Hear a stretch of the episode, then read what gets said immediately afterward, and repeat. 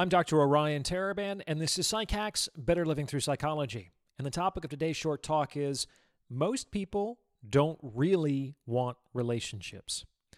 Most people, this means men and women, most people do not really want relationships. And as we'll see, this will go far toward explaining why both sex and relationships are at historically all time lows especially in younger heterosexual populations.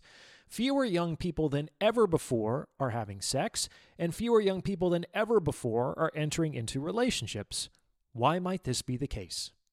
Well, as I said, this is because most people don't really want a relationship.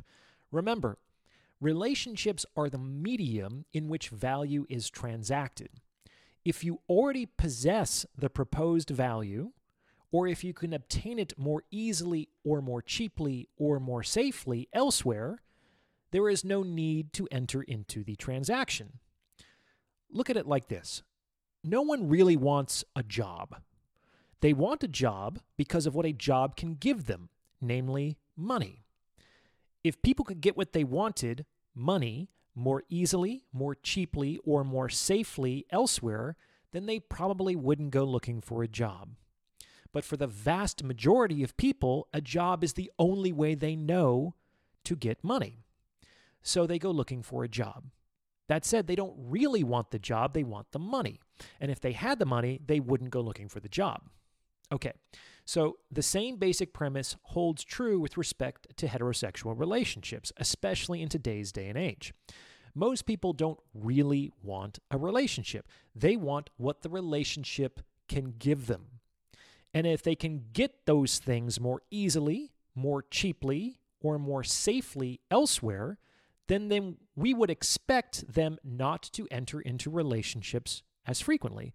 So, what do men and women want from relationships? Well, they want all kinds of things. But in general, men are trading resources, that is, time, energy, attention, and money, for sexual opportunity and women are trading sexual opportunity for resources, time, attention, energy, and money.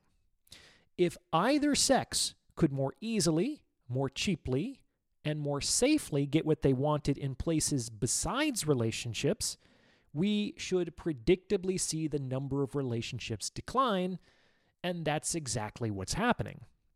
Now, there are two major culprits behind this decline in relationships, especially in the 20 something demographic pornography and social media. And this is very interesting because it's generally men who have problems with pornography and it's generally women who have problems with social media. This obviously isn't always the case, but it does seem to fall along gendered lines. First, let's take a look at men in porn. Remember, what men generally want from relationships is to trade resources for sexual opportunity. If they could get sexual opportunity without exchanging resources or exchanging far fewer resources, then they are rationally going to move in that direction. And that's exactly what porn offers men. Porn offers men free, immediate, and dependable sexual opportunity. And this is only going to improve in the coming years with artificial intelligence and virtual reality. And rather than transact his one bundle of resources for sexual opportunity from one specific woman, he can now transact his one bundle of resources for sexual opportunity from an unlimited number of women on the internet.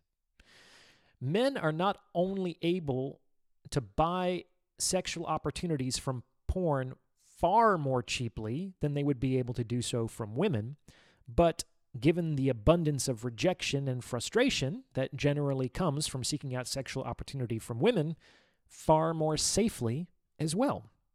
So, if the sexual opportunity that women represent is both expensive and high risk, then it's little wonder that so many men are moving toward the cheap and low risk sexual opportunity that porn represents. Now, you could argue that porn isn't truly a sexual opportunity, it's just the simulation of sexual opportunity. And I would agree with you. Masturbating with porn is definitely not the same thing as having sex with a woman. but it's apparently enough like the same thing that it's trapping a lot of men, especially because, from a certain perspective, it's less risky and less expensive. In any case, men are foregoing relationships, at least in part, due to the fact that they can transact sexual opportunity more easily, more cheaply, and more safely elsewhere. So, that's men. Now, before I get into women, if you're liking what you're hearing, please consider sending this episode to someone who might benefit from its message because it's word of mouth referrals like this that really cause the channel to grow. You can also hit the super thanks button, those three little dots in the lower right hand corner, and tip me in proportion to the value you believe you've received from this episode. It's your donations that make all this happen, and I'm very appreciative. Now, what about women? Well, women tend to get trapped by social media. Because what are women looking for from relationships in exchange for sexual opportunity? They're looking for resources time, energy, attention, and money. And women can get these things more easily, more cheaply, and more safely on Instagram or OnlyFans than they can in relationships. So when a woman posts thirst traps on Instagram or sexualized content on OnlyFans, she's actually using technology to leverage her sexual opportunity through mechanical reproduction. Rather than transact her one sexual opportunity for resources from one specific man, she can now transact her one sexual opportunity for resources from an unlimited number of men on the internet. Using social media, a woman is able to get the things she would otherwise transact for in a relationship time, energy, money, and attention more easily, more cheaply, and more safely. However, since it's generally easier for women to extract resources from a man than for men to extract sexual opportunity from a woman, not as many women have OnlyFans accounts as men have Pornhub accounts. That said, I would argue that the safer criterion is more important here than it is with men. Using sexual opportunity to obtain resources from men is an inherently risky endeavor for women. This is not only because they tend to be smaller and physically weaker, but because there is a profound vulnerability in the feminine opening herself up to be penetrated by the masculine. So, if women can eliminate the risk associated with transacting sexual opportunity for resources in vivo by digitizing it, then you will see a sizable proportion of women move in this direction. Now, again, you could argue that social media doesn't provide true resources. The money might be real, but the attention is just anonymous likes, and the energy is a mediated surrogate. And I would agree with you.